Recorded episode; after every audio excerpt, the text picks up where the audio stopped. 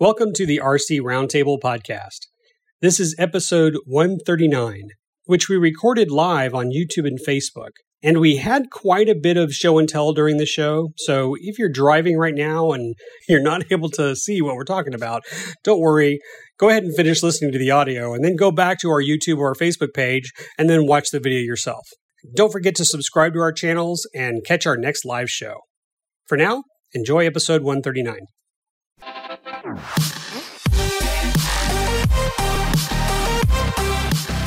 Welcome to the RC Roundtable Podcast, where we discuss the latest RC hobby news, events, model reviews, and a whole lot more. Hello, boys. Hello there. Hello, Fitz. Howdy. You kind of freaked me out because before we went live, Lee, you were on the left and Fitz was on the right. We came in from the intro, y'all were swapped. Yep. All right. What do I say? Are you playing with the settings there? Sure, I'm playing. All right. Fitz is playing with something else. I guess. We're so professional. I don't do anything. It wasn't me. All right. Look, we've already got people in the chat. Yeah. Thanks for joining us with such short notice. Yeah, let's give a few minutes for people to kind of wander in. No, see, that's what people do at work. No, that's horrible. Everybody wave when you come in. Let's wait for all the people who didn't be here on time to hold up the meeting for the people who did show up on time. There's a delay in the notification. There's a delay in the video, Mr. Poopy Pants, the grumpy man.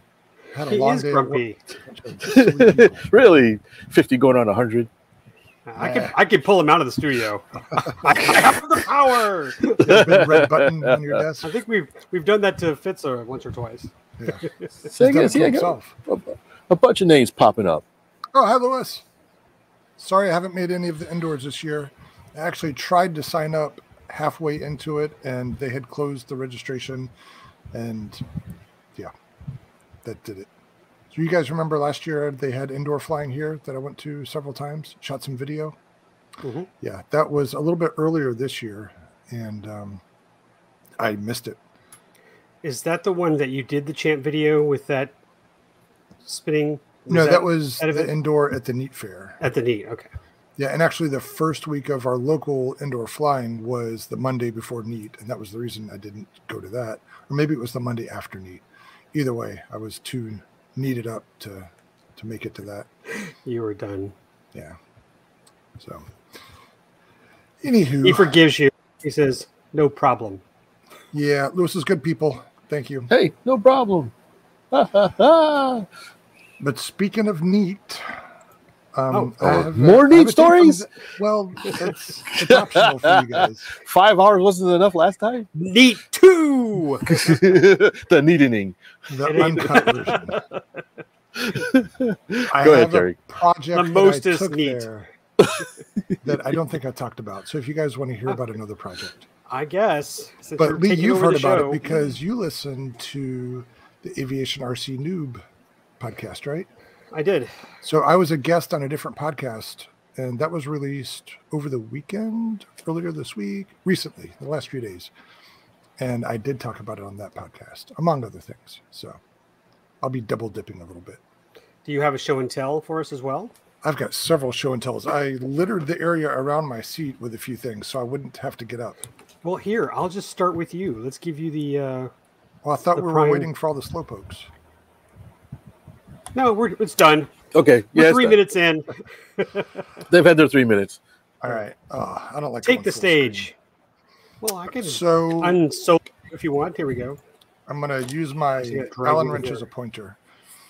At the end of our last show, I started to go into the story. I'm trying.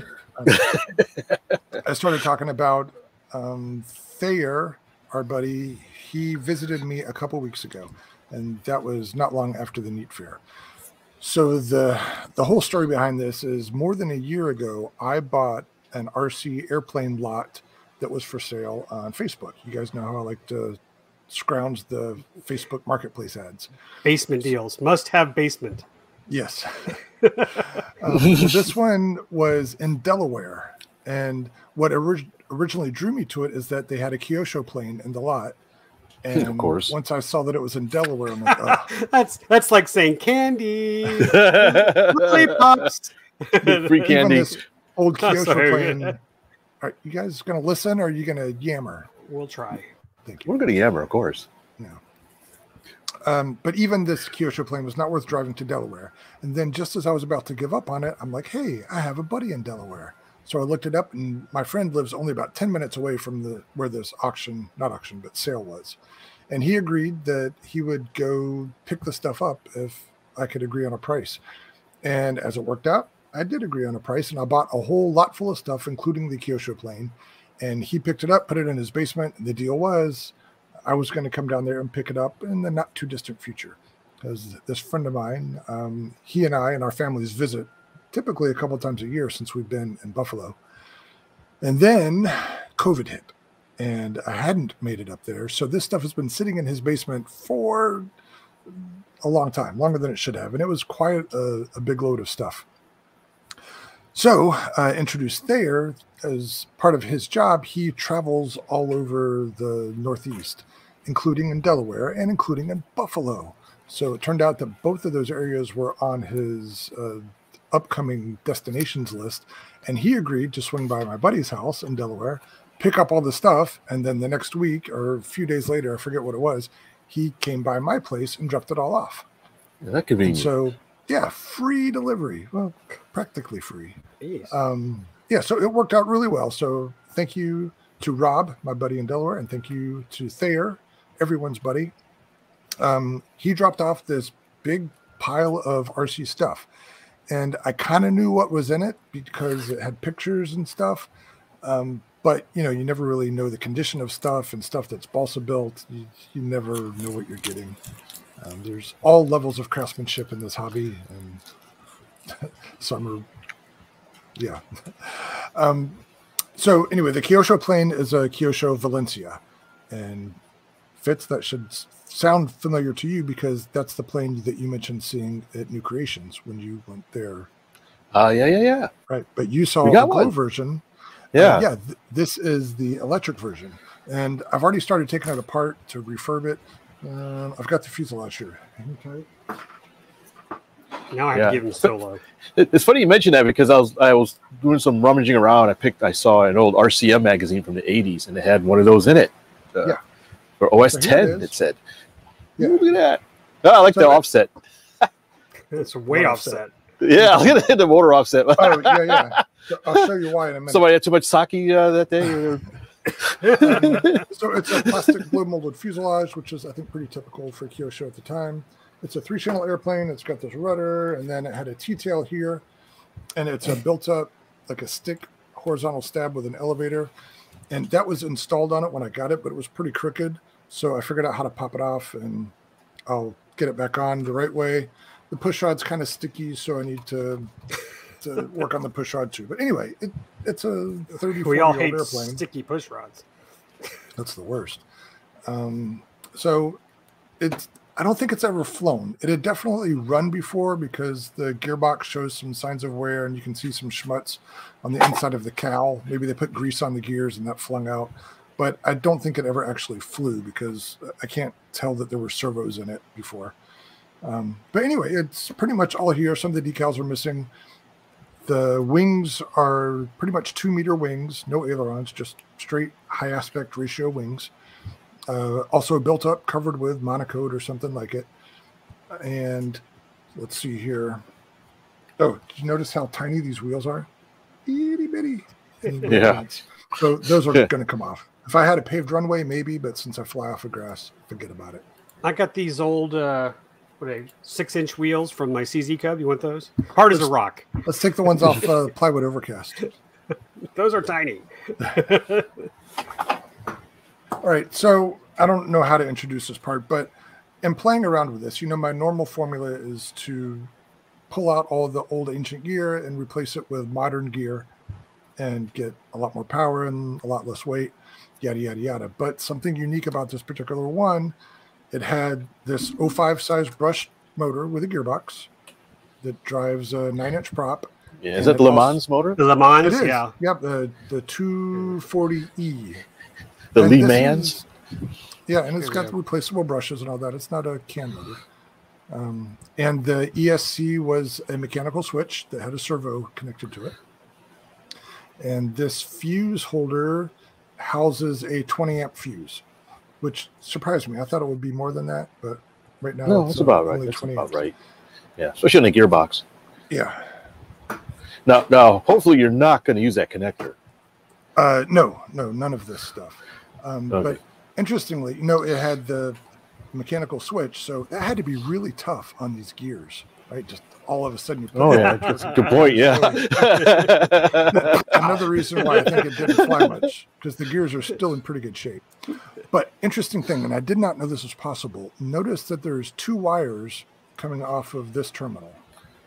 Can you hold it? It's off screen. Can you hold it? You're not going middle of the camera. There we go. There you go. And a little higher. There you go. Two blue wires. Or a black and blue. Don't cut the blue wire. Yeah, I see. The switch was wired in such a way that you could have prop braking. And I'm still trying to wrap my head around how they did that. The on-off switch? Yep. With a mechanical switch, you had on or brake. Wait. Was the switch connected to a servo? Yes. Oh, okay. The braking works by shorting out the motor. Yes. So basically, but I'm trying to figure out how they shorted the motor without also shorting the battery.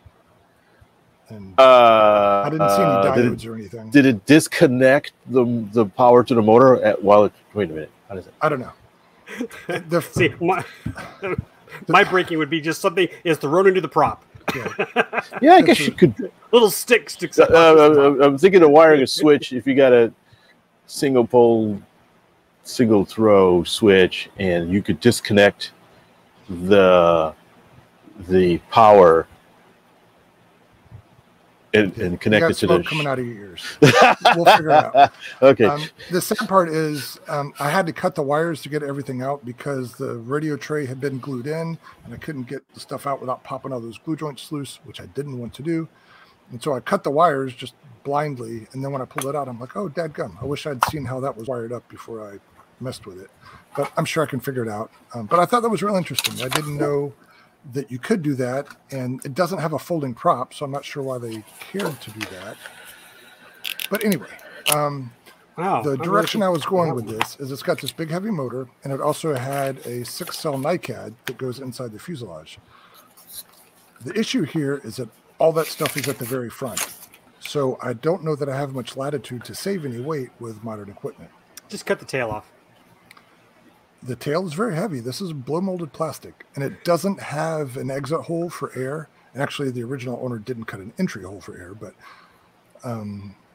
so I'm going to save a little bit of weight by cutting out that, but not nearly enough, I don't think, to be able to go much lighter. So I'm thinking about actually running this motor in the airplane. And I have some 6-cell NiCads. Maybe this is the one where we actually go old school and run it like it would have been. I'm waiting to hear some because feedback. You only had a 4-minute flight and you got to go back and charge it now.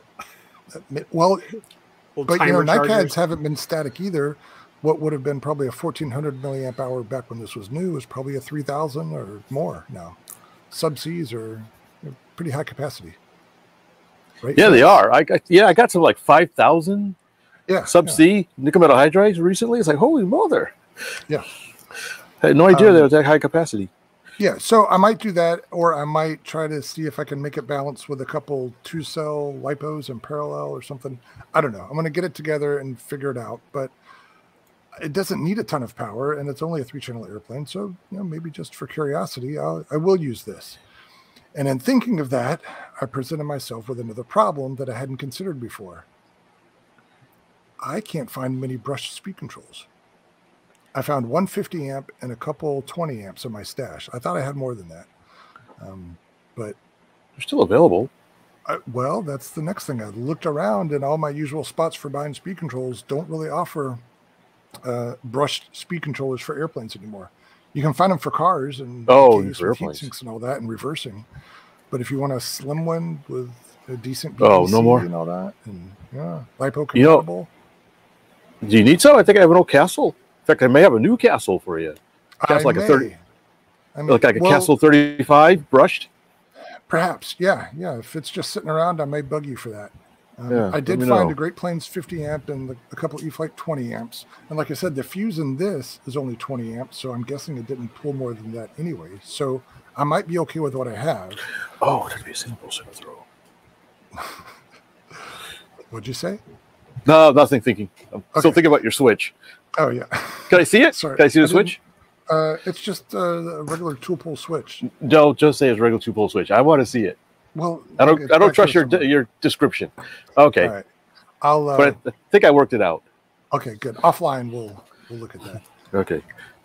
So anyway, yeah. If I was going to preach that, hey, we should go back to brush motors just to be cool and nostalgic, but if we can't find speed controls, I'm sure there's drawers full of them out there, right?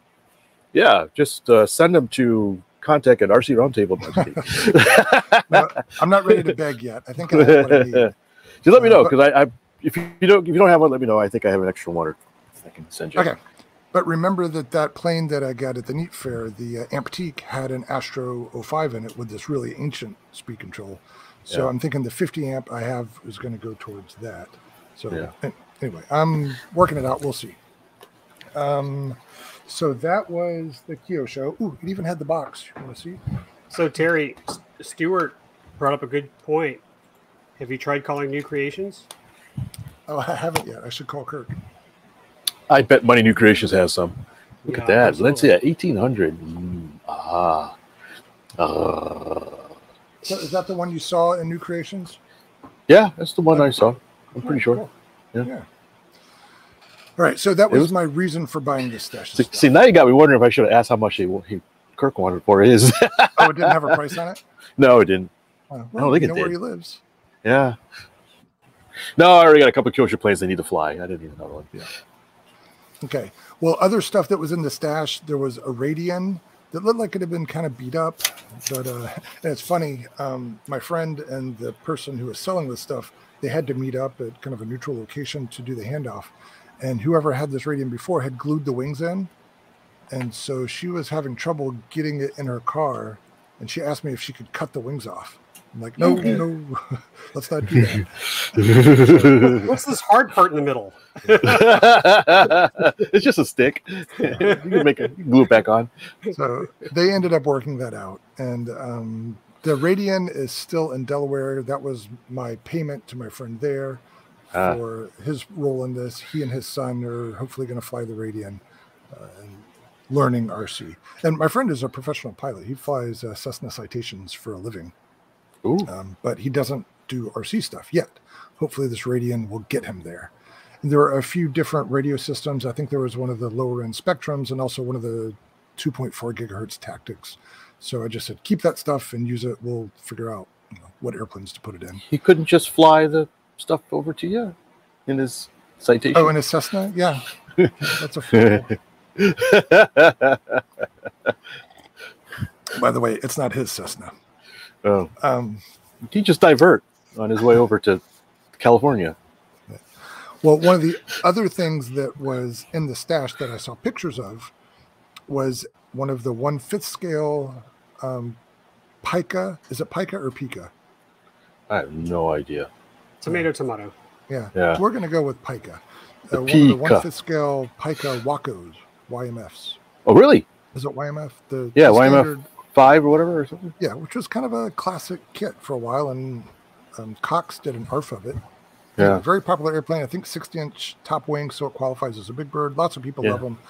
Pretty airplane, yada, yada, yada. This one had been framed up, and in the pictures it looked pretty good. And when I mentioned that to Thayer, that got his attention. And I said, by the way, I don't really have any interest in it. So if you want that Waco, you're welcome just to keep it in your car when you drop off all this stuff. And so I think he was looking forward to that. And he was quite disappointed when he showed up to pick up this stuff. I mentioned that some people are not craftsmen. This person was not a craftsman.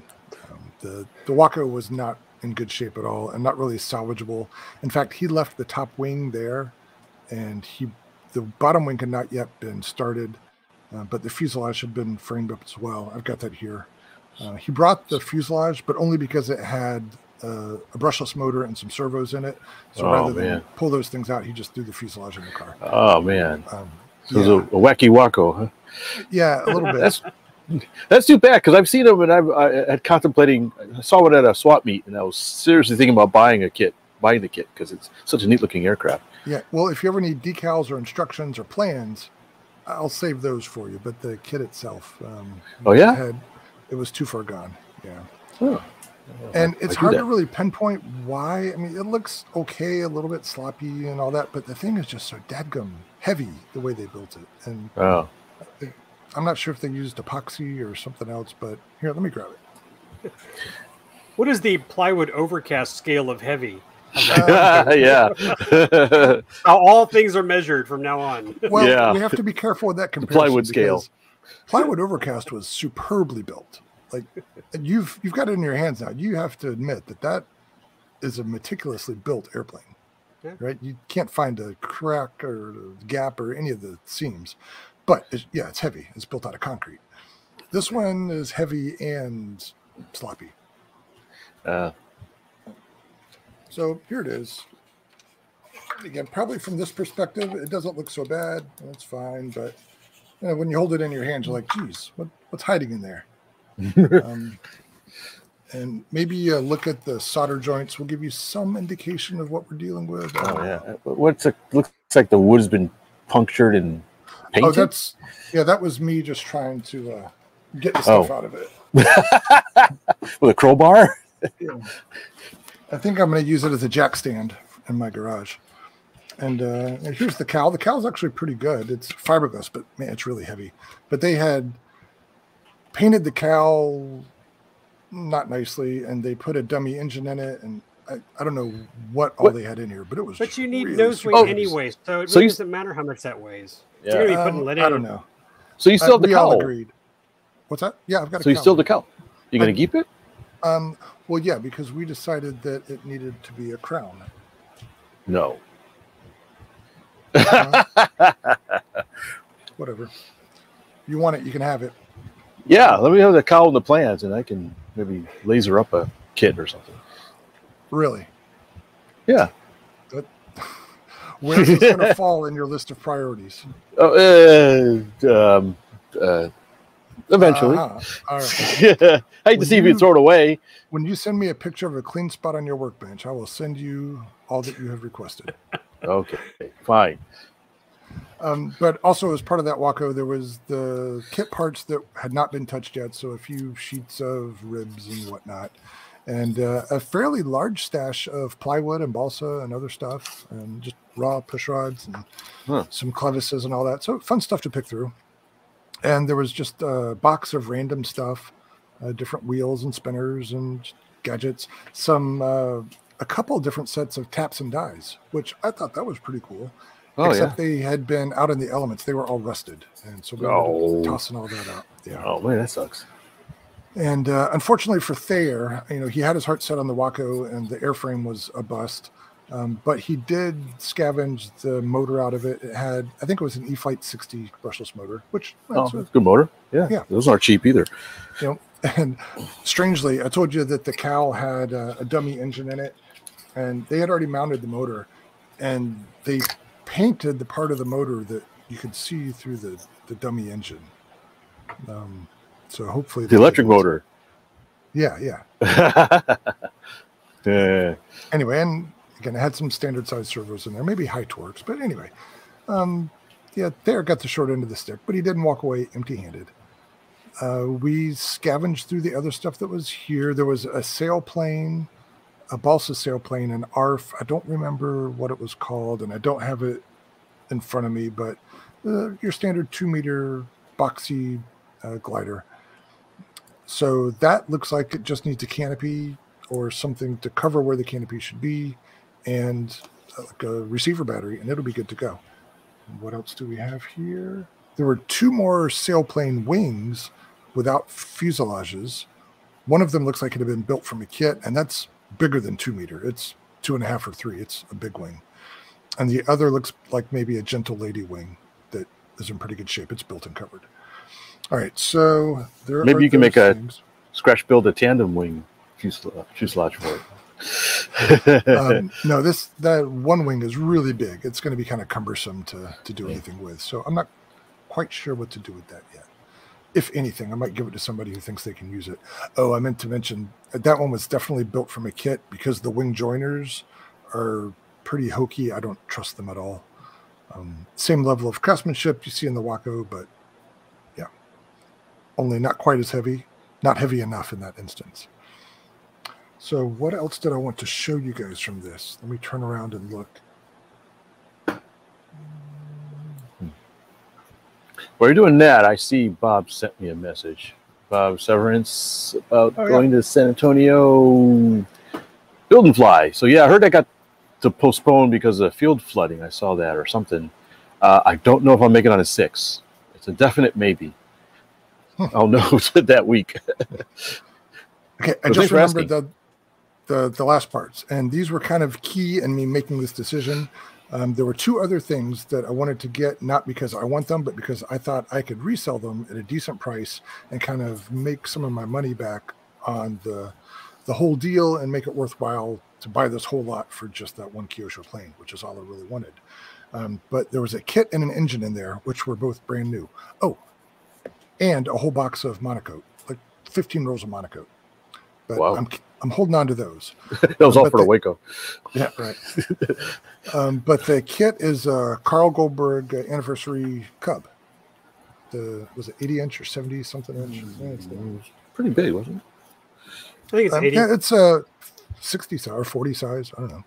That's the one we have. Oh, okay. So do you know the wingspan on it? Nope, because we have two wings. I think we're flying with the longer one. So it's probably about 80. Yeah, okay. So I got that brand new unbox, and like all the stacks of sheets are still in rubber bands. The plans are in there. So it looks like that has never been tampered with, which is perfect. And along with that, and I assume this engine was purchased to fly that Cub, is an OS 4-stroke 40. So Thayer was telling me about it. He used to have one of these Goldberg Cubs as well. And he said it was overpowered with the 2-stroke 40. Even though that's on the lower end of what they suggest. And so he thought a 4-stroke 40 would be a good match for it, for Cub-like performance.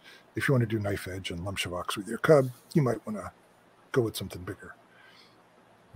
So the bottom line is, I'm going to put those for sale soon. And somebody will get a good price on them, and I'll get some of my money back on this deal. Should get a pretty good, decent price on a 4-stroke. Yeah, looking around... The 4-stroke looks like it's never been out of the package. It's still in the little plastic bag with Cosmoline or whatever's inside of it. So, yeah, that looks pretty good, and it seems to have all the parts there. So I don't think it's ever seen fuel. Mm. And, again, the kit's never been out of the box. So I'm hoping I can do pretty good on those. And as I was rummaging through those, I remembered that not long ago I bought a pair of floats for the Goldberg Cub, which is the Goldberg used to make a kit of balsa and ply floats just for that airplane. So I bought one of those that I don't think is touched either. So maybe I'll make that part of a package deal. Oh, yeah. Yeah. So if anybody's interested in that stuff, send us an email. I'll see what I can do for you. Otherwise, I'm going to put it on Facebook Marketplace, strangely enough, in the next couple of weeks. So. In my basement. Yeah. So that was my secret stash that Thayer brought here. And we had a lot of fun. I think by the time Thayer got here, no matter what was in the pile of stuff, it would have been worth it. Because I got to visit with him for a night, and Mark came over, and we just went through this huge pile of RC stuff, just having fun with it and beating up on the Waco and seeing, you know, I like old airplane stuff, and there was plenty of that to go around. So we had a good time. Pretty neat. And I'm glad we were able to pull it together. It's fun to have friends all over the country. Yeah. So are people saying, oh, that's you. Okay. Yeah. This is so a friend of mine says. Can we fly? Okay. Go ahead. So Stuart has one with a 61 4-stroke. Stuart, how do you think it would fly with a 44 stroke? Just out of curiosity. He says it's undersized. Undersized. Okay. Maybe so. All right, well, I'll sell them separately. Somebody wants a 44 stroke or something. It should probably fly it. I mean, it's not going to go vertical, hoverbatics, but it probably, I think it would. I don't know. What is the what do they call for on the kit? If you can never find that information, be curious. I'll have to look at it in a minute. What they recommend? I think somebody's looking up the specs, but anyway, that's all the stuff that I can remember. So far, I'm happy with all the things. I'm really happy with the Kyosho that I got out of it. So even if I end up not selling the Cub in the engine, I won't feel cheated in any way. Mm. Kind of a side question. You mentioned Facebook. Is that your primary source? You ever look at Craigslist or any other things? Every now and then I'll go to Wild Hair and do that, but mostly it's Facebook. And I'm in a couple of buy-sell groups on there, RC airplane buy-sell groups, and so I'll get messages when somebody posts something. And that seems to pop up no matter where they are. So you get a lot of stuff that's way out of reach. And a lot of this stuff isn't worth shipping just because that would be astronomical, unless it's in a kit box still. So, yeah, it's usually very casual looking. And I'll just sometimes stumble across stuff. And I think for this lot in Delaware, I don't think it said Kyosho in it anywhere. This person had inherited all these things. They didn't know what they had. I think I just happened to be flipping through the images. I'm like, hey, wait a minute. That looks familiar. It just said model airplane junk. Yeah. So to answer your question, yeah, it's mostly Facebook. Okay, just curious. Yeah. It looks like I got a bunch of people talking about. Yeah, there's some comments in the comment section about the Cubs. Somebody the OS 70 surpass. Well, it's Butch. Yeah. So I guess it's all a matter of preference. It sounds like 44 stroke is on the bottom end of what anybody would use, but yeah, we'll see. So what do you guys want to talk about? I think Fitz had a show and tell. You ready to go, Fitz? Yeah, sure. In fact, it's right behind me. Yeah, I get the whole chair. Time I was talking, the pneumatic thing in my chair was slowly leaking out, so I find myself at the bottom of the screen now. Well, as you can see, I've been cutting and sanding lots of sticks. Yeah, but these are like quarter-inch by quarter-inch sticks, at least. Is that all attached with Ambroid? Are you having one hell of a flight inside your garage? I can fly. Yeah. So this is a Leprechaun from Hobby Club. I'm not sure the company that actually makes the plane. I think it's somewhere out of China or something. And so this is a all-wood glider, motor glider. It's going to have a motor in the front.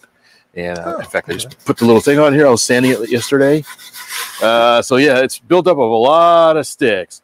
It's got... what do you call it? Elliptical wings and elliptical tail. And there's actually a servo that goes in the tail. And this thing is big. It's got a 100-inch wingspan. And if I just sit the nose on the ground like this, it's taller than I am. Very cool. You can't even see the tip of it unless I move the camera up. So yeah, I've been doing a lot of gluing and cutting and sanding and putting this thing together. So the fuselage itself is pretty much done. I've just got a couple of very, very minor things to do to it. And so really next step is to start working on the wings. So are you building over plans? Yeah, there's plans there, right there. Is your table that big? Yeah, yeah. He's building it over the side. Yeah. No. The table is 8 feet, is an 8-foot table, but it's only 24 inches wide, so the plans are really like 40 inches wide, so they're just hanging over the top.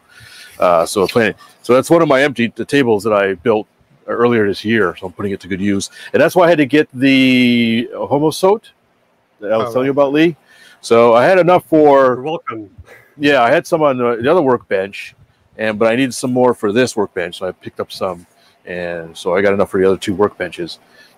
So it's been pretty neat. The instructions are very basic, and obviously not written by a natural English speaker. So there's a few little nuances. You got to read it like, what are you saying? It looks like the formers and ribs are laser cut.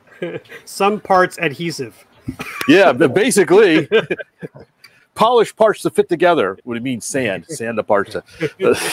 So yeah, this part here is laser cut. You got a laser cut plywood. Actually, the fuselage has very little laser cut parts to it. You've got this here. You've got a piece here that's laser cut. The motor mount is laser cut in there, and I think a couple of the side pieces. It's taking them forever to work. Yeah, like the beginning of Spaceballs, and way back here, like a cartoon, is the tail. Now, what's neat, I guess, kind of about the tail is the horizontal fits here, and it looks like there's going to be a couple of pegs, so you can pull a tail off with rubber bands. So it'll be affixed with rubber bands. You can pull it off for transportation, it looks like. And there's a servo that'll fit right here for the elevator that will come out the back here. So it's an interesting design. It's just interesting. A rehash on a classic design, or is it new? I don't know. I didn't look it up, but I suspect it is. I think there is another Leprechaun that's older design, so I think it's a rehash. Remember correctly. People can correct me in the comments. So it is pretty neat. I'll show you some of the. Oops, I'm hitting things as I move it around. Is all of the wood included? Yeah, it's actually got quite a bit of wood. I'm about to show you here in a second. Some quality. Because I got here's some more laser cut bits and pieces, a whole bunch of sticks. So sticks and stones might break my bones. And here I'll show you some of the other nice, some pretty nice laser cutting actually. Here's a whole bunch of ribs. Oh wow! Now I just noticed it. I noticed it, but my brain did, but I didn't. Is that these are plywood? So they've got a bunch of plywood ribs for the wing. Although of course a lot of lightning holes, which is good. I just thought that's interesting. That's plywood set of balsa. Yeah, the balsa would not hold up well with that much cut out, I don't think. Oh yeah, yeah. And I mentioned it's got elliptical wings, so there's actually laser cut plywood pieces and stuff for the wingtips and whatnot. So there's a lot of pieces. I think I counted like 70 different pieces of wood or something like that. There's sheets. I mean, you've got a sheet of balsa with some laser cut bits on it, and there's a bunch of just regular sheets for sheeting, just nothing laser cut that I used. Oh, and I just dropped some stuff. Good night, Quinn. I guess that's his bedtime. So the good thing is that the wood itself seems to be pretty good for the most part, and the laser cutting is just pretty decent. I just a couple pieces popped off, and this is pretty thick. I mean, this is camera's over here. It's not in focus. Yeah, it's pretty stout. So this is probably, I don't know, my measurement things are all over the place. 1/4 inch thick balsa. Maybe. Yeah. 5 millimeter. And or 6 millimeter. It's like maybe 6 millimeter. 5 or 6, yeah. And it's a good clean laser cut through it. It just basically fell out of the thing. So so this is pretty nice. So it's going to take me a little bit. This is a construction article for Model Aviation that I was caught into. No, just kidding. So it's nice now that the weather's kind of nicer and it's cooler now in the garage, so something I can work on longer than usual. Do you have a power system picked out for it?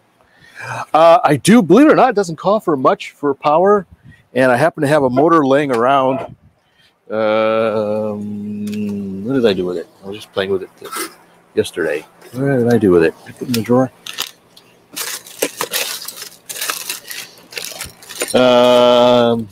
Is it a folding prop? That's the next thing I need to do is get a folding prop for it. Oh, did I put it over here? It's okay. That's not it. I don't know. I don't know what I did with it. It's a little SUPPO motor, S-U-P-P-O. Have you ever heard of those? What do I do with it? Yeah. Now I'm a little upset that I can't find it. But it has the right for what the company calls for the KV. It uses a 3-cell, probably 2200 battery pack. So it's going to be pretty small, unless I can't get it to balance. I mean, that's a lot of wood behind the wing. So we'll see how well it balances. And I may have to adjust the power setup for that. Yeah, you're going to have a servo way back there too. Yeah, in fact, let me pop up a picture. I think I had it up of what it is. How many acres of covering does it need? Oh yeah, I got it. We know a guy who has it. It ain't cheap. It's all hot pink. It's all hot pink. Where is the HV? Here we go. I'm going to share this picture. Can you see that? Nope. Nope. No? No, you can't. It's coming. There it is. Okay, yeah. So there it is. This is the Leprechaun. Hi, Milad. She's a fine. That picture doesn't really give you a sense of scale. No, it doesn't. It looks like it's a little, could be a little hand launch thing or something. Yeah. A little bigger. Did they make it bigger? Well, the kid who was holding has been crushed by it. Little feet sticking out the bottom. Yeah, that's pretty cool. Looks nice. Yeah. And so, is it a full flying elevator or is it hinged? It's hinged. Okay. Yeah, it's hinged. It's got a little sub fin. So this is the motor behind the airplane. No, it isn't. Hey, liar. Yeah, thank you. It might be inside. I think I may have pulled it inside. So yeah, I got it. Speaking of New Creations, I may actually have to call up New Creations and say, hey, you got a folding prop for this shaft and stuff I can use? Because I don't think I have any folding props laying around that I can use. And I know he's got a lot because I saw some. Yeah. Put some ducted fans into the wing. Some ducted fans. Welcome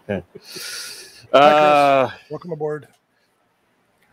And also the other thing is the Hangar 9 Ultra Stick. Yeah, that's a new one, right? This is a new one, yeah. This is interesting in that it's an all-wood ARF that comes basically ready to go right out of the box. Except for a receiver. I mean, is it focused? So the servos are already installed. The motor's already installed, speed controller's installed, but there's no receiver. Interesting, they don't have it as a bind and fly, so it's a plug and play stick model. I cheated and took it for a quick flight this past weekend. Come on, Cameron, what are you doing? But I didn't do anything. I just was hop around the park, set the trims, and land it because I really need to have. It's a review, so I need to have somebody come and video and that kind of stuff. But it flew really nice. That quick flight was really, really nice. As far as handling, so what size battery is in it? It's a 6S 5000, I believe, is what I was using. Right. And what's neat is it's got all kinds of fancy mixing. So I have flaps and crow and flapavons. Is that what you call it? Flooperoos and dingle hoppers. Flooper, yeah, that's it. And dangle doos. It's dangle doos and doogle dangs. So it has. Regular flaps, and then I can mix the flaps with the elevator. So when you pull back on the elevator, the flaps deflect more, kind of like a control line plane where they do that. Yeah. And then it has crow, which means the ailerons go up, the flaps go down for air brake. And also I can combine the flaps with the ailerons to have super ailerons. Flaperons. Like full span? Not flaperons. They're not flaperons. Well, I have flaperons too, but full span ailerons. By combining the flaps and ailerons together. Yeah. So they're not acting really as a flap, they're just acting as one big aileron. Yeah. So that was fun mixing. That took me longer to program all that stuff than it took to put the plane together. Yeah. All right. Well, that looks pretty cool. What's the wingspan on that? Did I ask you that? I don't know. That exactly. That big. I don't know. My Google's broke. You can figure it out. It's I don't know, 60-inch maybe. Just the right size. All right. Steve calls it snap flaps. Maybe that's what it's called. I never knew if it had a name or not. I know it's popular on control line stuff, but I don't never done it on an RC model. So maybe that's the term. I don't know. Yeah. Remember when we talked about those jets? Was it the Motion RC ones, the $100, like the F-105? And they had a feature where the ailerons were tied to the elevator. Is that what it was? And when you gave it up elevator, both ailerons went? I think it went down, right? I don't remember. I remember us thinking it was weird, but it works. Yeah. I'll have to go back and look at that. Yeah, I know what you're talking about. They're mechanically linked. Yeah. Yeah, I thought that was weird too, but yeah, whatever works, I guess. Yeah. Hmm. Look at Lee, just waiting patiently. Your turn will come. Yeah, I think just do another show and tell. But wait, there's more. There kind of is. I'm too lazy to go get it. Is it the Hellcat or your Corsair? You're building something over there, aren't you? I have the Corsair. It's not mine. I don't know how much I want to say about that. I've got a hanger on Corsair. Blue, yeah. I did get another one. I guess I can talk about it.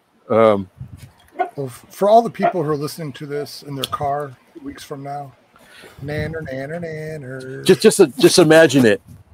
I have to de-mic and go get it, so I'll cross the... Oh, we should go like this. Glorious. Oh, look at that. Wow. Where did you get that, Fitz? And he has no idea what we're saying. Yeah. I think I'll just take him off air here for a second. There we go. I wonder if we were able to pick that up.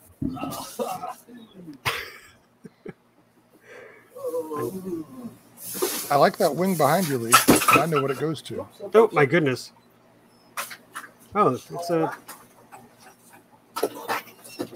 spacewalker. Spacewalker, yes. Is that for your show and tell? Sure. There you go. Spacewalker wing. All right. Kyosho. All right. Are we back to you, Fitz? We never left him. Huh? Ha! I'm back. All right. So, oh, can't really see it. Sorry about the noise. Can you hear me? Can you hear me okay? Yes. Yeah. Testing 1, 2. We heard you the whole time. Heard old time. Oh, see that?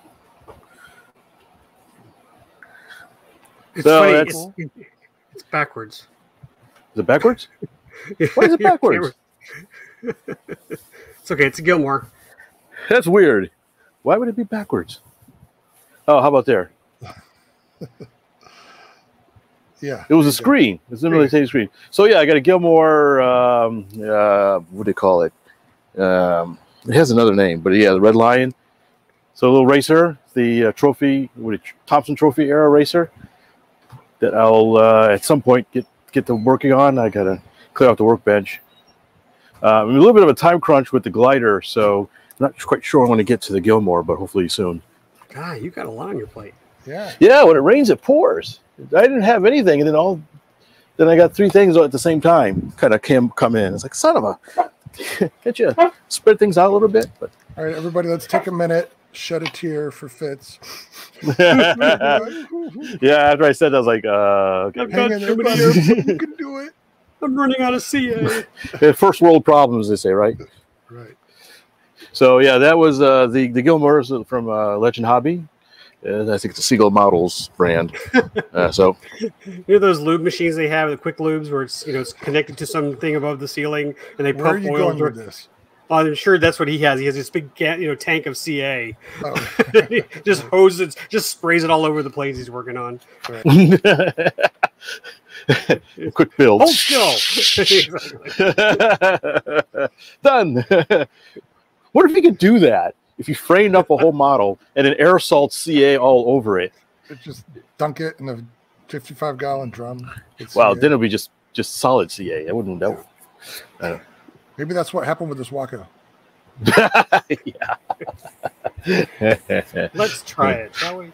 So, is that one going to be a gas burner? Yes, it will be a gas burner. I don't know why we don't have so many damn gas burners. But, well, the other stuff is electric, so I guess 1 out of 3 is okay as far as gas electric. I'm sorry, reading the chat. So Mike is ragging on me about the Airwolf. Airwolf helicopter? Hold on a second. I want just to placate Mike. I'm going to scroll way back and have another conversation you need to have if he's still here. I'll leave that there. La-de-da, la-de-da. I sense a theme here. Smoke if you got them. Yeah. Crash and Dash. Is that you, Matthew? I think it is. Welcome aboard. Oh, wait. That's not what I was expecting you to bring back. All right, here you go, Mike. There's my Airwolf. Happy now? Looks nothing like Airwolf. Precisely. You got ripped off, buddy. This is just the guts. I still need to get I was converting it to fly barless, and so to do that, of course, I take out the fly bars. And I actually got a head from Mike and the new swash plate and stuff like that, but the links were all wrong, and so I needed to find some links that were the right length. And I did find some, but I only got 2 in the package, and I needed 3. I don't know why they sold it as 2 only, so I need to order some more. I just haven't gotten around to it. But this is a flying airframe. I flew it a bunch of times at T-Rex 600-ish. It's a clone-ish kind of a T-Rex, but I've put quite a few flights on it. Hmm. What's that? It's a T-Rex 613. 613, yeah. Yeah, I got it because it was cheap, and I just wanted a large T-Rex size thing. But it flies okay. It's just fine for putting around. It's not really good for thrashing around the sky. But I got to redo it. I got to take the old gyro out, but new control system in it. But servos are good, I think. So this is on the workbench. One of these years I get around to it. But I tinker with it every once in a while. So the fuselage is up and hanging up in the box somewhere. So I do have the fuselage. It's just not on it. So how do you decide what you're going to work on when you go into your workshop? You have like one of those 20-sided Dungeons and Dragons die. You roll it. He's got a number system. He grabs a number. It really depends. Obviously, if I have a review, that's priority over everything else. If I don't, then I don't know. It's emotion based, or if I get sick of seeing something in partially built or something. I don't know. Sometimes I'll just have a hankering for a particular model to finish it. Work on it, and I'll just do that, or I'll I don't know, maybe I'll see a TV show or something and I say, you know, I have a I don't really, it's just one of those things I can't explain it. It's just my brain works or it doesn't work. Is that I'll just I'll just kind of look around. I'll think, you know, I really need to work on this or that. Who's threatened me the most? Yeah. Yeah, exactly. Or maybe I gave me this airplane 4 years ago. I haven't touched it yet. I should. Yeah. Sometimes an event will be coming up, and I'll think, you know, this we need to take to that event. If I just spend some time to fix it up, so, and I'll do that. Yeah. So, have you got to the point yet where you said, oh, I have to go to the workshop? What do you mean? As in, you're not looking forward to working on airplanes. Oh. It's become a job rather than. Yeah, sometimes it's a little bit like that, you know. You're like, oh, I got to do this, or I know I got to. Once I start, it's usually not a problem, but sometimes you get sort of procrastinate. It's like, yeah. I know I need to do this, but oh, look, there's something on TV. Well, wait, there's something on the computer I wanted to do, and it's like, I'll get around to it later. And you sort of, yeah, there's been times where I've got to sort of force myself into it. But, you know, usually once I start, then that goes all by the wind, and I'm like, all right, let's get this. I got this. I found that a few times when I was doing balsa kits for review, that I'm always excited to get them because I like building and I like working with balsa. But when you get to that stage where you're doing a lot of sanding and it's not framed up and you still have to cover it and the deadline's approaching, yeah, you're like, ah, it's not as much fun under a deadline.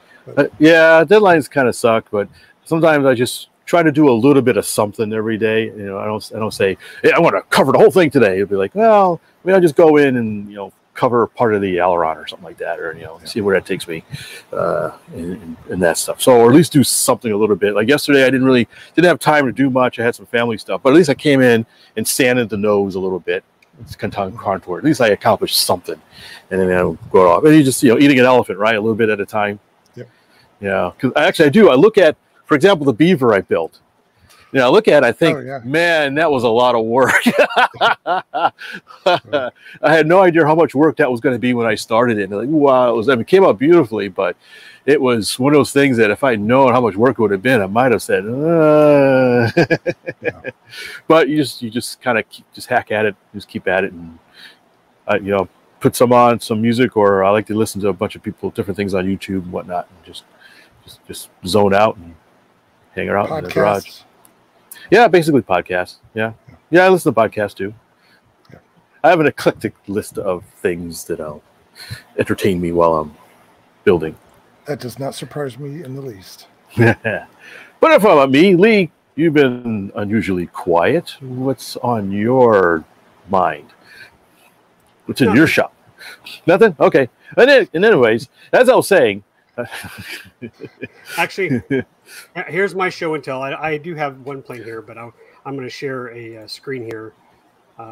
Did either of you see my AMA Air video? No. AMA Air. Of course not. It's my sheepish look. That was on Friday. That's a video? Hey, I know that guy. Nope. That's not a video. That's a picture. Picture. But did you see the AMA Air episode? You didn't. But we talked about you, Fitz. I didn't do it. Nobody saw me do it. You can't prove anything. We talked about this. Yeah. So yeah, you want to? Yeah. We want to talk about that. Let's go back to you. Let's talk about. Hey, is that the same shirt you're wearing now? It could be. I like the shirt. Hey, it's been washed a couple times. Yeah. Well, I like the shirt. I like the color, and I need to get more of them. The other ones are kind of pastel earth tones. This is the only like blue one I have, and I kind of like it. Sure. So actually, I have you to thank, Lee. If I recall, I was asked to fill in for someone. Alan Martin. So Alan Martin. So let me rewind. So every year we have the air show here in Houston, South Houston, called the Wings Over Houston, which is held at the Ellington airfield, a nice big airport, but it's not busy like the major airport, so they can shut it down. Basically, it's sort of a cross between military, NASA, and civilian strip, but it's really big, real long, no problem for large jets to get in and out. In fact, I think it used to be an airline that flew in and out of Ellington many moons ago. Yeah, and they used to have hoppers that United would take you from Clear Lake up to the international airport, a little puddle jumper. Yeah, all sorts of stuff flies out of there. It's a nice airport. The museum, the Lone Star Air Museum, moved there a few years ago from the Galveston area. There's also the Collins Foundation that restores all kinds of the aircraft to flying conditions there. And I think there's a branch of the Confederate Air Force. What do they call it? Consolidated Commemorative Air Force. Yes, the Consolidated Air Force. I think they have a few hangar there too. Yeah, and it's a bunch of neat stuff. So, yeah, it's Cody 747 has landed there. Shuttle 747 with the shuttle on its back has landed there. So I think the runway is pushing 10,000 feet, if I remember correctly. So, anyways, they have a really nice air show every year in October, and at the beginning of the air show, they fly model airplanes. Maybe Terry. 37 years, Wings Over Houston's been at Ellington Field. Wow, wow, that's amazing. So, and yeah, which is Ellington Air Force Base. Wow, that goes way back.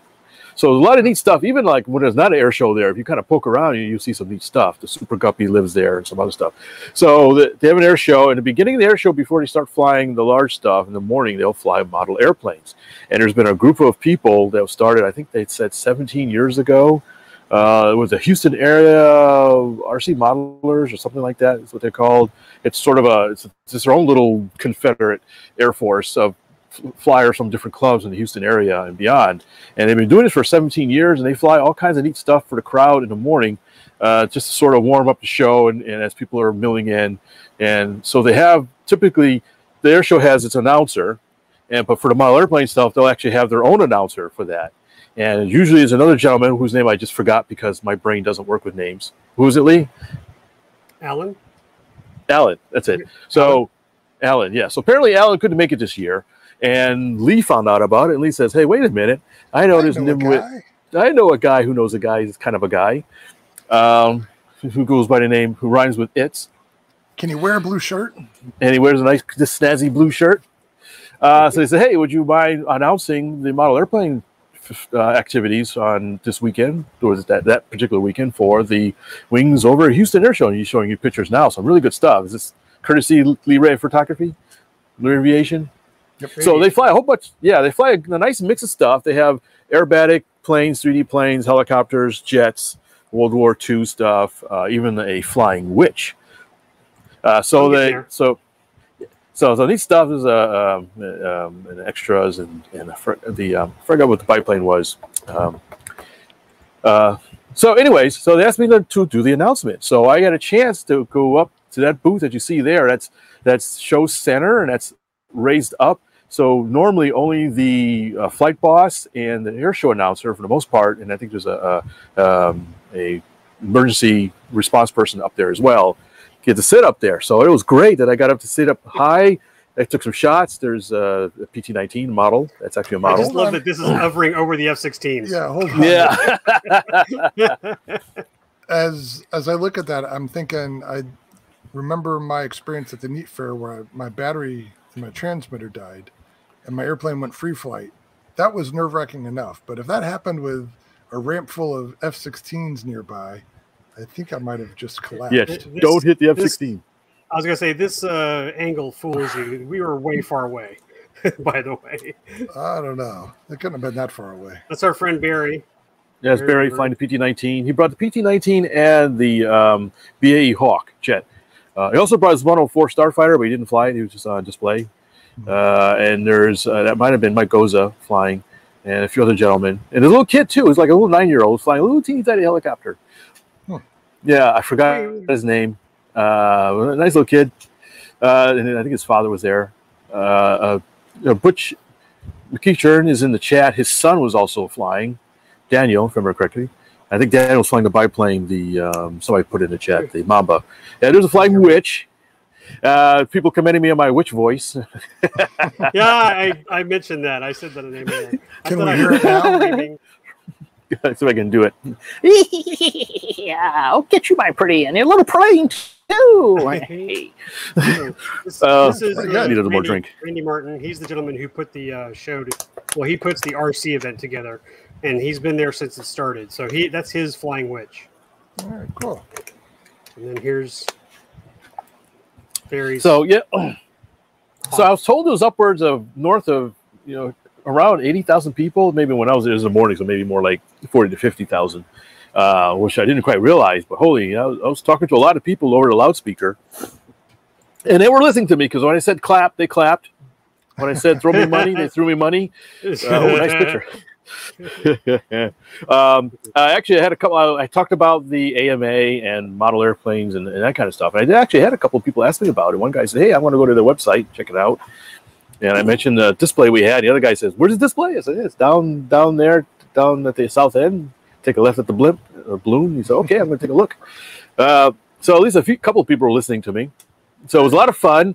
I hope I did good by the Randy's group, the RC Houston area RC modelers, or what they call themselves. Sorry, it's under shirts.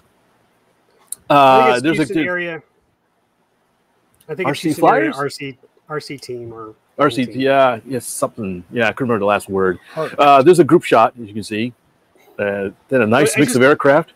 I just want to point out, of all the years I've been going to Wings Over Houston, which has been a long time, folks, this is the first time I've ever been able to get on the tarmac. You know, there's the fence line right there where you're stuck. You know, people rush to get to this line early Saturday morning to get a front row seat. But Randy was kind enough to let me come out here and take photos, and it was just. It was great for me, and also got to share that with my son Ryan. So Ryan's videotaping while I took photos. So yeah, that's cool. Yeah, the weather was really good. It was a little bit warm, but still very good. And good air show, good show of stuff. There's a couple of neat things. There were two or three rare planes. There was a Spitfire and a Hawker Hurricane that flew out there. Yeah, I had never seen a Hawker Hurricane in the States. Only time I ever seen one at all was I don't think I ever seen the museum. I can recall, but much less flying was when I was over in England. So that was a treat. Same thing with the Spitfire, single seat Spitfire. They flew together. In fact, there's one time I said, "Hey, is this the air show for the Commonwealth?" Because the Snowbirds were flying, which are Canadian, and then the Spitfire and the Hurricane were flying at the same time. As this is the official air show of the Commonwealth or something. I thought it was kind of neat. Yeah, there's a Hurricane. Real live Hurricane. I don't know the pedigree if it actually flew in any of the actual battles or not, but still neat to see those. It's interesting. I don't know if you noticed, Lee, when it took off, that Hurricane has a really good climb. You can tell it's a light aircraft compared to the Spitfire. Because when it took off, it was like, you know, almost doing a 45-degree sustained climb. Spitfire was a bit less, even though Spitfire is a higher performance machine. But I think the wing loading is probably quite a bit lighter, or it's got a thick wing, I guess, just for climb performance. That was interesting. So had a good time. And thanks everybody. I have special thanks to the Houston area RC for for inviting me and letting me announce for them. It was my honor, and I had a lot of fun, and I really appreciated it. Good times. All right, cool. Glad you got to do that, both of you. Yeah, great pictures, Lee. That's some fantastic stuff. Lee, you're muted. You're muted. Are you talking? Oh, there's a good shot. Lee. I see his mouth moving, but he's no voice. It's just weird. My mouse is acting up. Can you hear me okay? There you go. Yeah, now we hear you. Yeah. Okay. There we go. There we got a nice shot of the heroes of Battle of Britain. It was neat. And the only criticism I had is when they were flying at the beginning, they were flying on deck. And we were stuck behind people who were standing, you know, at the fence line. So we couldn't see their low passes because, you know, they were, you know, 20 feet off the runway. It was it was impressive. But, yeah, I got a nice shot of them. I just want another thing. Butch kind of reminded me a little bit in a roundabout way. He talked about organization. I had one of the neat things about being an announcer is I got to hang out at the pre-flight briefing that they held, and this is something they hold only for the airshow performers. So you walk into the hangar and you got the flight boss. He's got a TV screen, and you got a bunch of people there, but they're all, you got the Thunderbird people, the Snowbirds, all the people with the Warbirds, people doing the parachute jumps, all the people that are performing. And so the flight boss is there. All right, here's the airspace you're going to be flying in. This is the altitude. You've got the hobby airport. So you've got this particular shape box, and don't fly over here and this and that. And it was really interesting. He'd get like, he'd ask, okay, F-18 guy, are you here? Okay. Just raised his hand. Oh, sorry. I thought you said the beam guy. And they had a bunch of guitars lined out on a table. And apparently these are for the people performing at the air show would sign these guitars. And the guitars either were auctioned off or sold. I can't remember exactly what it was to whatever. I guess either some sort of a charity or something. And so they had organized by I think they had World War II, and then maybe the regular show, and then maybe the Blue Angels and something like that. And so it's kind of neat. It's just nice electric guitar, all these little signatures on it. Vince got to sign the banjo. I signed a tablecloth. But we had an important part, because at one point the flight bot goes, okay, RC airplane guys, are you set? And this is the time that your show up, you perform. And I got an interesting schedule. It was not the normal schedule. This was sort of the flight boss schedule. So it talks about the aircraft and where they're supposed to be positioned, and the times and the staging and that kind of stuff. So that was kind of neat to see that and get a copy of that. So, and flight boss is a real hoot. He was a fun guy to listen to, and of course reminded me of something with the announcer. Announcer's a real neat guy. His name is Rob Lowe. So only reason why I remember his name. Yeah, he's ageless, and I forgot. I just remembered I need to get in contact with him about something. But yeah, so it was a real pleasure to work with those two guys. They were real accommodating, even when we had a little mix up with coordination. On Sunday, but we got it all worked out. We had a good time. Nobody was hurt. Everybody had a lot of fun. So this was Saturday and Sunday. Yeah, I did Saturday and Sunday. I had to leave really early. Oh man, we had to get there. I think about 6:30 is when we met, and I got to drive my car in through the gates into the field and unload. Once again, let's take a moment of silence for Fitz and all his hardships. It was a dirty job, but somebody had to do it. So far. Cry me a river. Yeah, I got to bring my Val out and show it off a little bit. I didn't fly it, but it was on display there. So, so Val's getting around. Randy, I pulled Randy aside, and I was begging him. You know, every year I tell him they got to bring more, you know, scale, you know, aircraft that are on display there.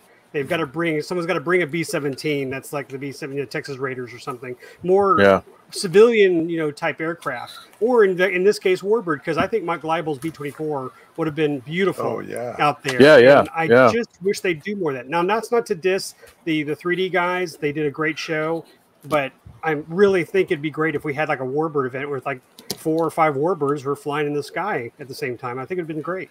Yeah, it would have been neat. There was time to do that. So maybe next year, if they're listening, or if Butch has the ear of the guys, they can suggest that. Well, there you go. But good job, by the way. We heard you. You sounded good. I heard your witch cackle. I laughed. I think I told a. As I was telling Ryan, I said, I wonder if I could pick up fits in the video. So I'll try to pull it out. Yeah, when I did that, I think it was either the flight boss or the announcer kind of looked at me and started laughing. You did a good job. Congratulations, by the way, because I knew that you were excited to do that, and I'm glad it pulled through for you. That was incredibly cool. I always like going to air shows. Even when I was a kid, I used to force my parents to drag me around to different air shows, and to be able to participate in one in that capacity was just really, really amazing. And it was an instant bucket list item. It wasn't a bucket list that I would have normally had, but as soon as I was asked, it's like, okay, I'm making a bucket list so I can put that in it. My new bucket list. So my new bucket list. When an announcer slot opened up, what if they had called and said, the wing walker has a cold today? No. No. But maybe if Randy had called you and said they need another pilot, would you have flown the Val? If they just at the last minute said, hey, can you fly the Val? Oh, sure. Yeah. The Val would have been flown because it's got a smoke system on it too and stuff. So I could have flown around and it has a bomb drop too. They flew around, dropped the bomb, maybe done a little aerobatics or something like that. Sure, that would have been fun. Oh, cool. Hint, hint. Yeah, I'm available next year. See, I thought that story started with Lee, but at some point it was Fitz doing all the talking. No, so, I wanted him to talk about it. I thought it was really cool. I was there. I got to witness it, and I had a fun time too. So we were sharing the moment. Yeah, it would not have happened without Lee. Lee, thanks for thinking of me and offering and volunteering me, I guess you could say. You're welcome. You're forever indebted. And that was a good end to a doubleheader because I got to guest announce at the bomber field the previous weekend. Right. So that's right. So probably a good warm up. Exactly. Me. Plane. All right. Well, Lee, if you're not going to volunteer it, I need you to tell me about that spacewalker. Oh, yeah! This is the wing of a Kyosho Spacewalker. It's one of like I don't know the models. I mean, it's funny because Terry and I've had this discussion a long time ago about like the Kyosho 177 model. There was one that was foam. There was one that was blow mold. There was one that had a built wing, covered built wing. Mm-hmm. One that's foam covered or just a foam with ABS plastic. So this, as I believe, the first Kyosho R for glow. So this is not the one that came out later that was for either or. So I have to modify this one. But I got this from Richard Ng from Georgetown about three or four years ago. Yeah. Yeah. So it's now the funny thing is we kind of, it's going to be full circle here to go back to what you started on, Terry, is that the parts for this I already put together. But when Austin got that Cub and he wanted to fly that Goldberg Cub at the Cubs and Cousins at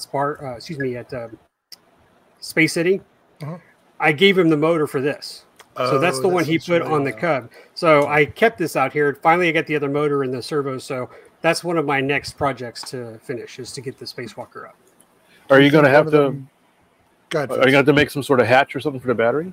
I am, but I'm hopeful. I mean, I did a conversion, an e-conversion on a 4-star 40 ARF that I think worked out real well. I don't know if I used epoxy or glue, but I coated the top sheeting from underneath, and I just let it get hard, and then I cut out a little hinge flap. So that's how I got access to my 4-star 40. You know, there was no need for support. There's no formers nearby, so that worked out fine. So we'll see. It may or may not work for that. We'll give it a try. Otherwise, I'll see if I can actually cut the cockpit out. Okay. we'll see. That's, I haven't pulled everything together yet, and there's no instructions, so it literally have, I don't know, somewhere over here, the cardboard, you know, cover. Yeah. There's a picture that has all the parts, and I'm just going to wing it. So yeah, I'm hopeful. I think I can do it. Mm-hmm. Mm-hmm. So it'll end up looking at one of your planes. Mm-hmm.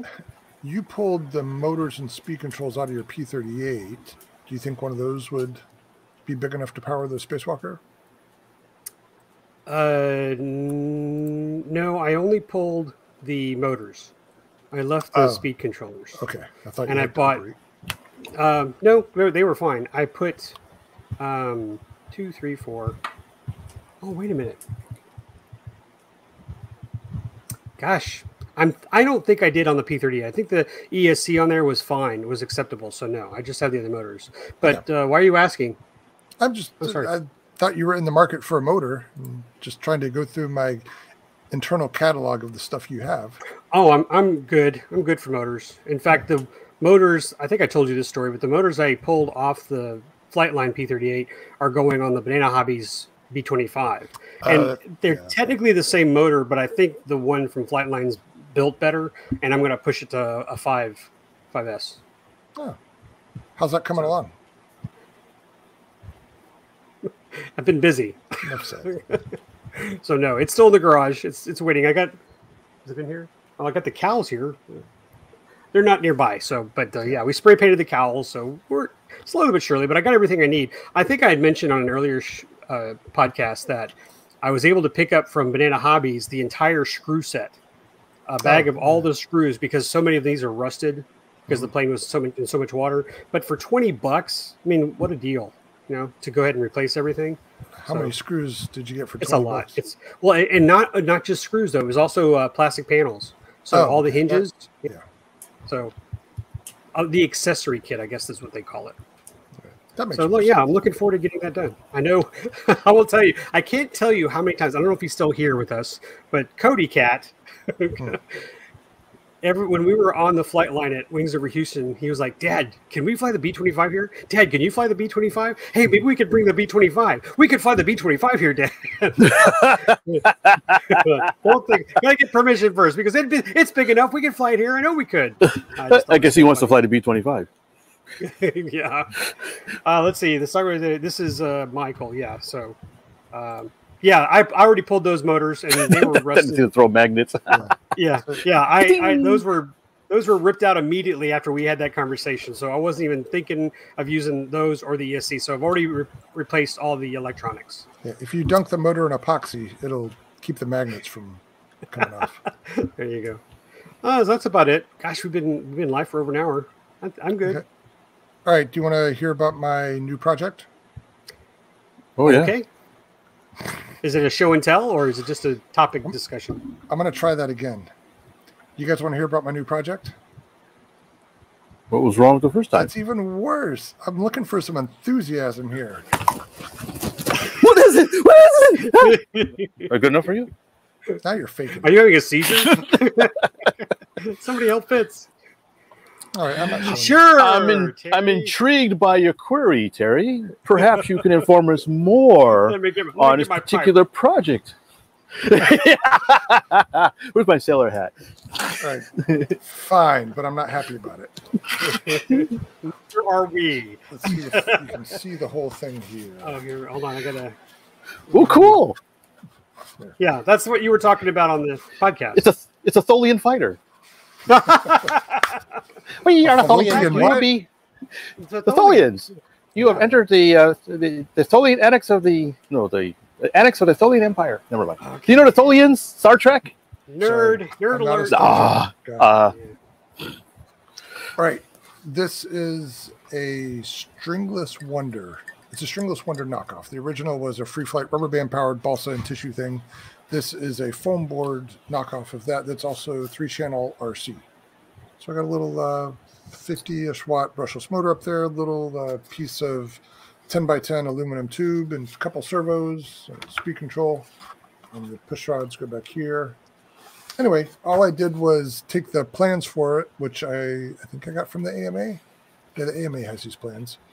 And I just sized them to fit the maximum dimensions of a piece of foam board and put it together, and it flies.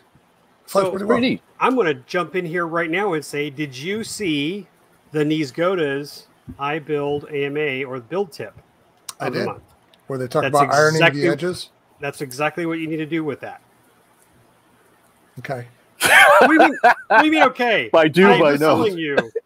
This round the edges. I know, round the edges. Steve and Jack do these beautiful scale models that take advantage. They would be so impressed if you round the edges using their tip. Yeah. Come on, be a friend, be a pal. Sorry, I had that. I'll get right on that look. Yeah. Yeah. Also, what happened to the middle? I don't know. That's how they designed it. So that's how I built it again. And it flies fine. The wing loading is still next to nothing. Oh, he's online. Busted. You must round the edges. For those listening and not watching, Steve Niesgoda just chimed in the comments and agrees with Lee that I need to round the edges. We'll see. How about that? We'll see. Where was I going? Oh, the middle part. Actually, look, I want to show everybody real quick. I'm interrupting this program to bring you a special bulletin. There's a bunch of them.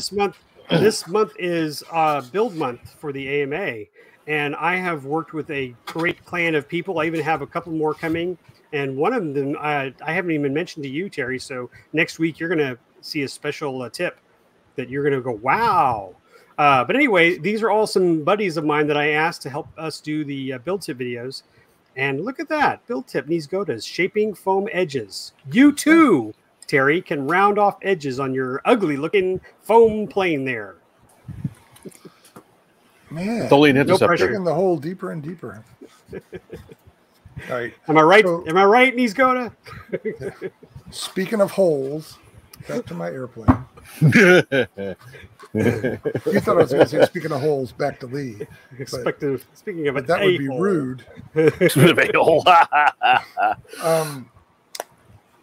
No, I'm not sure what it does. Maybe it affects the aerodynamics. Maybe it doesn't. But it actually makes it pretty easy to orient in the air. I think you need to put strings through it and play it like a mandolin.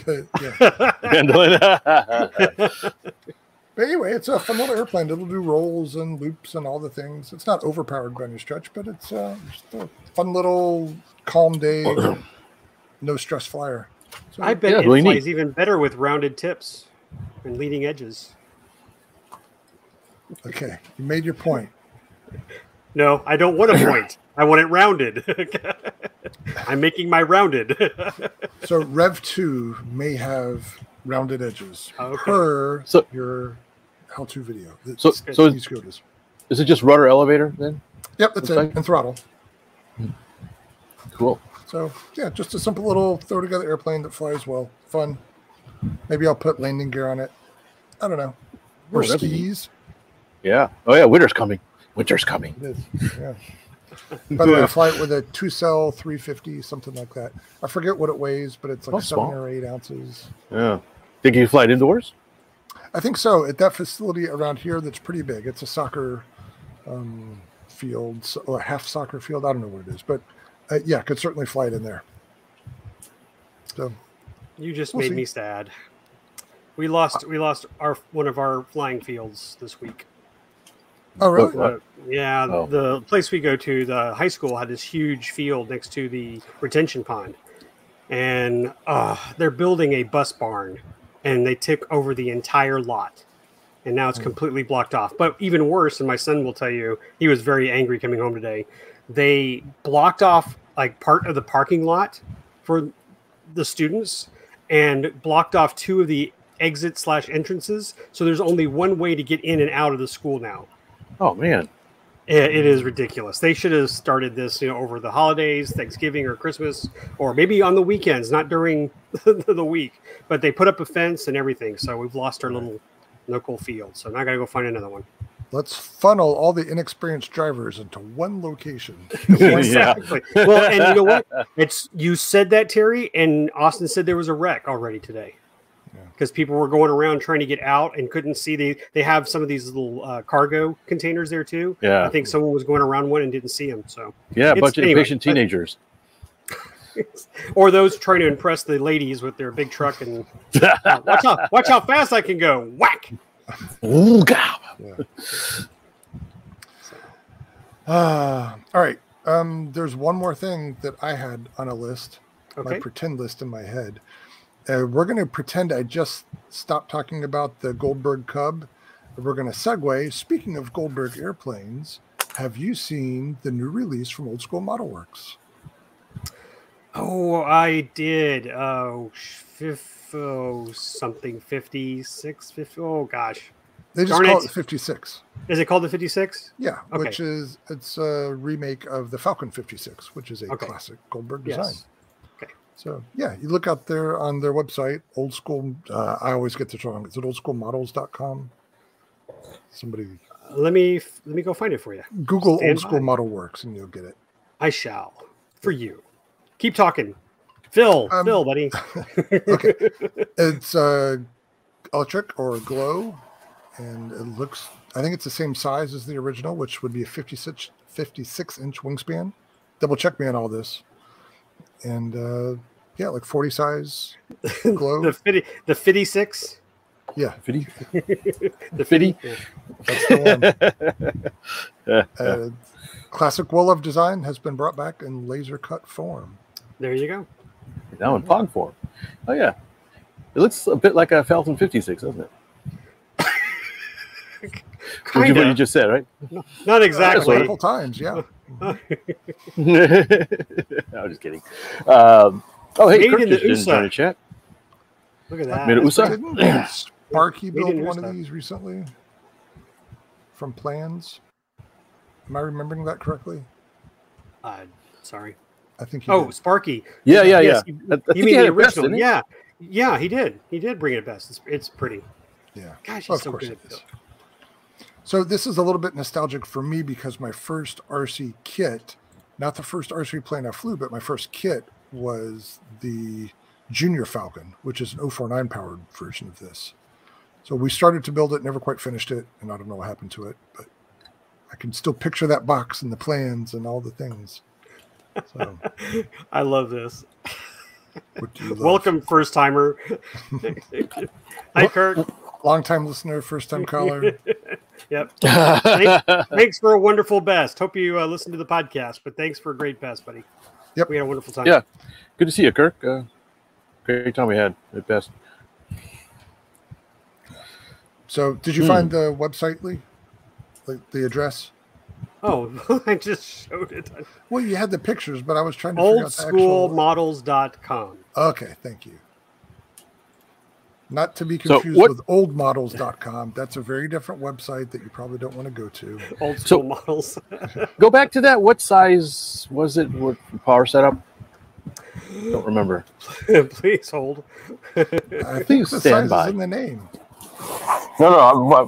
What size is that? For the size engine is in the name? It's a 40 size, right? 56? Yeah, it's 40 size. I'm going. That's not in the name.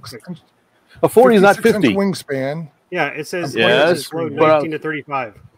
There we go. That's what I'm looking for. The wingspan's 56 inches. Yeah, but I'm curious of the power. Okay, so. Neat. 19 to 35. So I guess a 40 is actually overpowered. A little on the high side, yeah. And I guess they could have an electric option for that. Yeah. Neat. All right. Oops, sorry. Hey, Lee. Hey, at the end of our last show, and a sort of subversive, sneaky thing you did, you had a giveaway. I did. And? Now I've got it. Oh, wasn't prepared. You could have, like, you know, texted me a little private message saying, hey, I'm about to talk about this thing that you don't have up on the screen. Stand by. I thought you might have one of the things right in front of you. Because Fitz and I didn't even know what you were giving away. Of course not.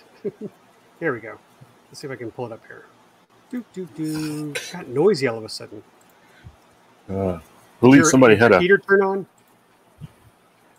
Okay, that. Can you see? Give it a second. Yes. It's loading. There we go. Eric, Tony, Ken. Did you see that snarky comment? No, I didn't. Gosh darn it. I can't read it on that one. This is the Strato Mitchell. B-52 Strata missile? Yeah, exactly. It's because it's backwards. Oh. It doesn't say B-25. Some copyrights were infringed. But anyway. So that's a profile desk model? Is that what it works out to be? Yeah. It's just a little card you pull apart. But what's fun about it is that the guy who made him, who made that one, he had made previous ones like the F-15, the Spitfire. And so I asked him to do a B-25 and I paid him, I tipped him on the, yeah, maybe it was Thingiverse. So anyway, he came back and he built it for me. I was like, that's so cool. So I gave, I gave like 40 to Ryan. He's got a fleet of them now. You got to get your unit cost down on that. You got a bomber squadron hanging from a ceiling. I think I built a bigger one too because I could just stretch it on my bed. But anyway, I printed those out and I just randomly picked the three that sent us an email. So congratulations, I put them in the mail today. So, all right, cool. There you go. Thanks for doing that. Fun to make. I like the little card things. They're simple. Yeah. And I've got like 3 P-38s in front of my keyboard at my office. So. You have to reach over to type. Exactly. Can never have reach through. You can reach through the tail booms. Exactly. Oh, there you go. Just go you make them big enough. The necklace. Cool necklace. Yeah. We're on the same wavelength there. Fitz. Oh, okay. Airplane gangster. On. Just make it gold. And you can all right, so are we out of things? I think so, except for one thing. Just wait. I'm going to be able to just say yes, jump up for joy. The Astros beat the Red Sox tonight. Thank you very much, Astros, for making me believe again. After those two grand slams back-to-back. Very sad, but it looks like the Astros beat the Red Sox 9-1. Woohoo! So what does that make the series? 3-2. All right. So nail biter, and that's back here in Houston now. Woohoo! Even better. Oh, so they won in Boston. Yep. All right, that's big. It is big. Yeah. Boston. So yay! Boston. Yay! Let's do this thing. That's it. Now I'm done. Car. Go Astros. Anything else? Fitz. Anything to give away, Fitz? I've been the one giving away stuff. It's about your time that you guys, found your basement deal, bargains, or basement deal, things that are just lying around. Oh, who loves you, folks? Those guys got stickers. Greedy. They just want them things for themselves. I got a sticker. All right, I've got an old pup battery. Somebody can have this old battery. I got a sticker and a puffed battery for you. I just want you to know I gave away new batteries. Oh. Remember, I gave away that new battery that I got at that estate sale. I got the bones from my kit that I've been building. And some... let's have the Fitz mystery box giveaway. You don't want to do that. I don't know that. That's a good thing to mention here, Fitz. You got a coming up. Yeah, the F cube. Yeah. No, it's 4. What's the 4th power? It's fantastic flotilla of fun. That's 4. For that's not cubed. For quad, I don't know. Whatever. Yeah, I have one of my once a quarterly boat regatta coming up this coming Saturday. That's what Stuart Rush is asking about. It starts. When does it? Yeah, it starts around 9-ish, which means people show up at around 8. And we go. I purposely said it later because I knew people are going to start early. If I said 8, people are going to start there at 7. So it starts at 9. Those people are weird. Yeah, man, people sleep. Man, go to sleep. Saturday. Anyways, it's I posted the flyer on our Facebook page. So go to the RC Roundtable Facebook. You'll see the flyer up there. Gives you the location, directions, start time, that kind of stuff. And we go roughly until noonish. Usually we start cutting out about lunchtime because we're hungry. But there's no official cutoff time. You can stay there all day if you want, but you're probably going to be by yourself after about noon. But it looks like the weather's going to be good, although not terribly windy. It looks like the wind's going to be relatively calm again. I think the prediction was about 5-7 miles per hour. That's all you need. So bring your motorboats. But yeah, but there will be, you know, some wind. So I'll bring the buoys. So hopefully I'll throw some buoys out. I need to go probably, I normally have to go out there and take a measurement. Normally I go Fridays, but I may be busy Friday. So I'll probably may go out tomorrow and take a quick depth measurement to send out emails. If you are in the Houston area and you want to participate, you can send email to contact@rcroundtable.com, and I can forward you the information and put you on a mailing list if you're in an area you want to know when these come up. And that way, when I send out information, usually I'll say, hey, we're going to have it on this date, and then I'll send out a flyer, and then a day or two where I'll send up a field report to show you how deep it is, because there's a ledge at the park. It's a very nice park, but there's a little bit of a ledge. I think it's there so people don't drown. And so if there is not a lot of rain, it may be a little shallower or maybe a little deeper, depending on how the rain is.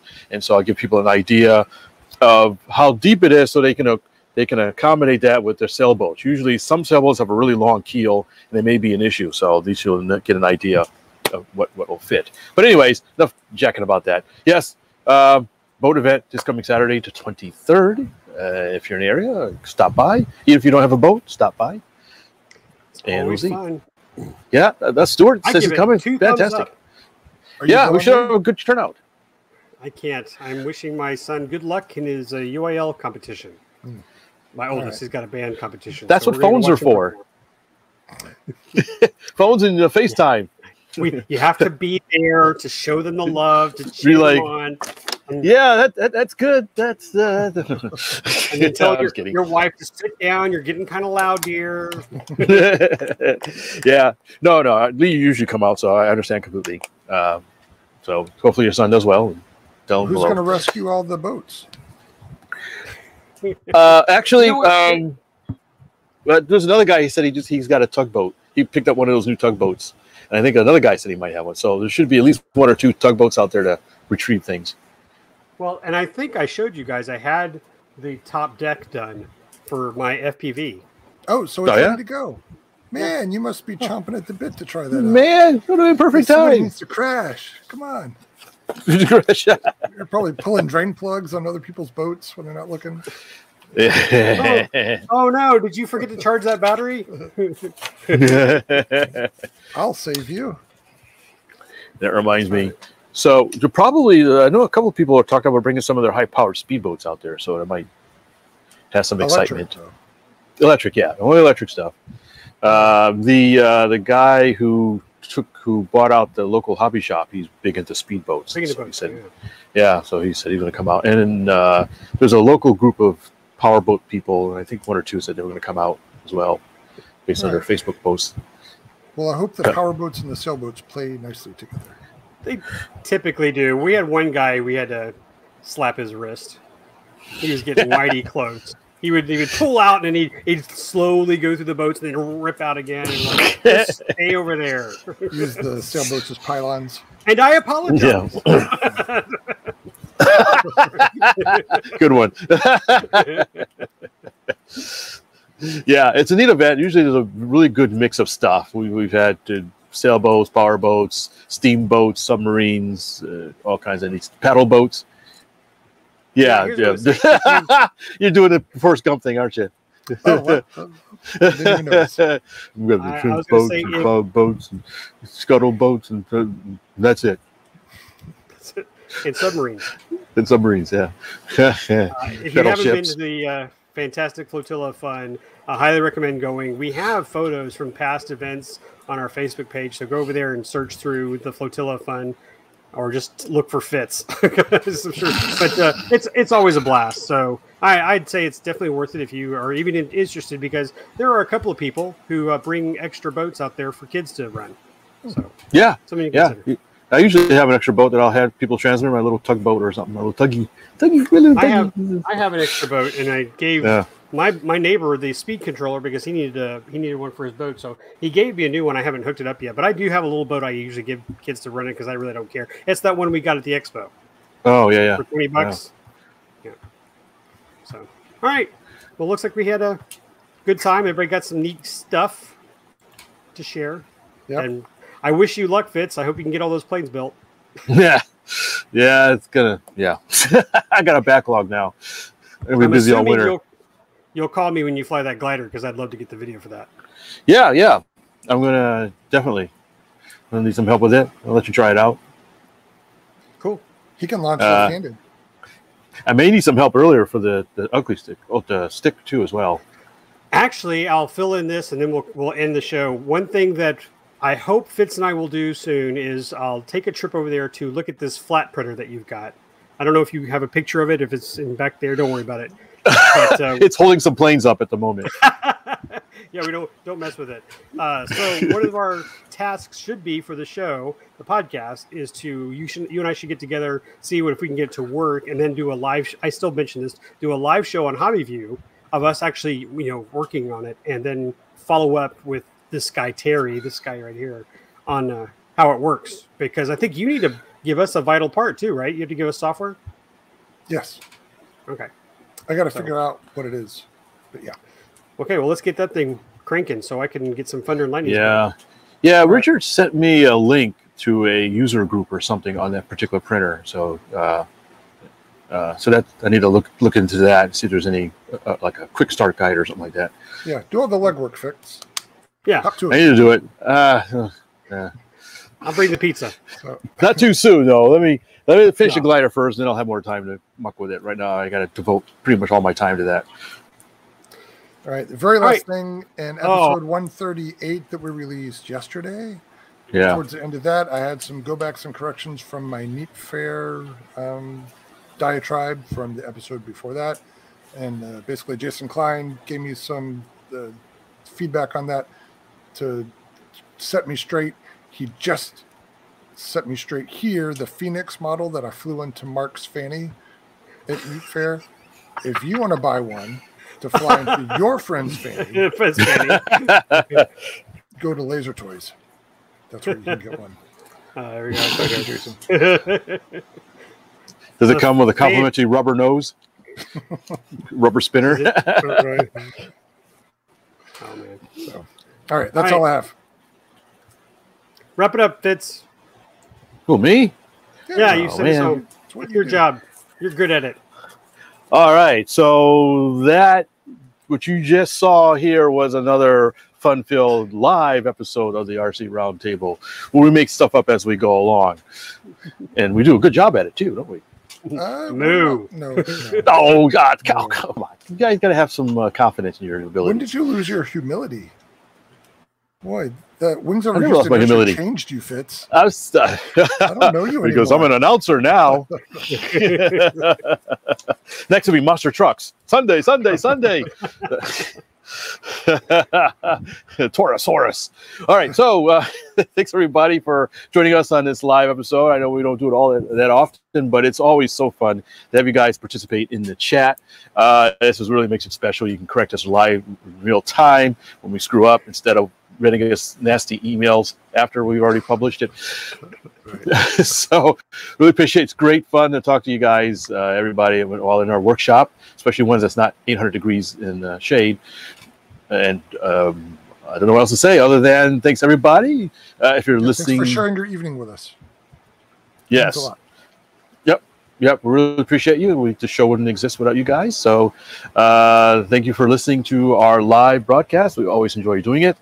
And as always, check us out on our social media stuff, Facebook, YouTube, and we have an Instagram, don't we? Yep. Insta something or another. A vibrant Instagram account. Yeah, so we do post quite a bit there. So remember to hit the like button and hit the subscribe and hit the bell for so you can get in first on our next live show. So we don't have to wait around so long for people to join the chat. And on that note, thanks, everybody. We'll see you next time. Please visit our website at rcroundtable.com, where you can send us comments and suggestions or listen to our other great podcasts, where you will also find links to our iTunes and social media sites. Thanks for listening.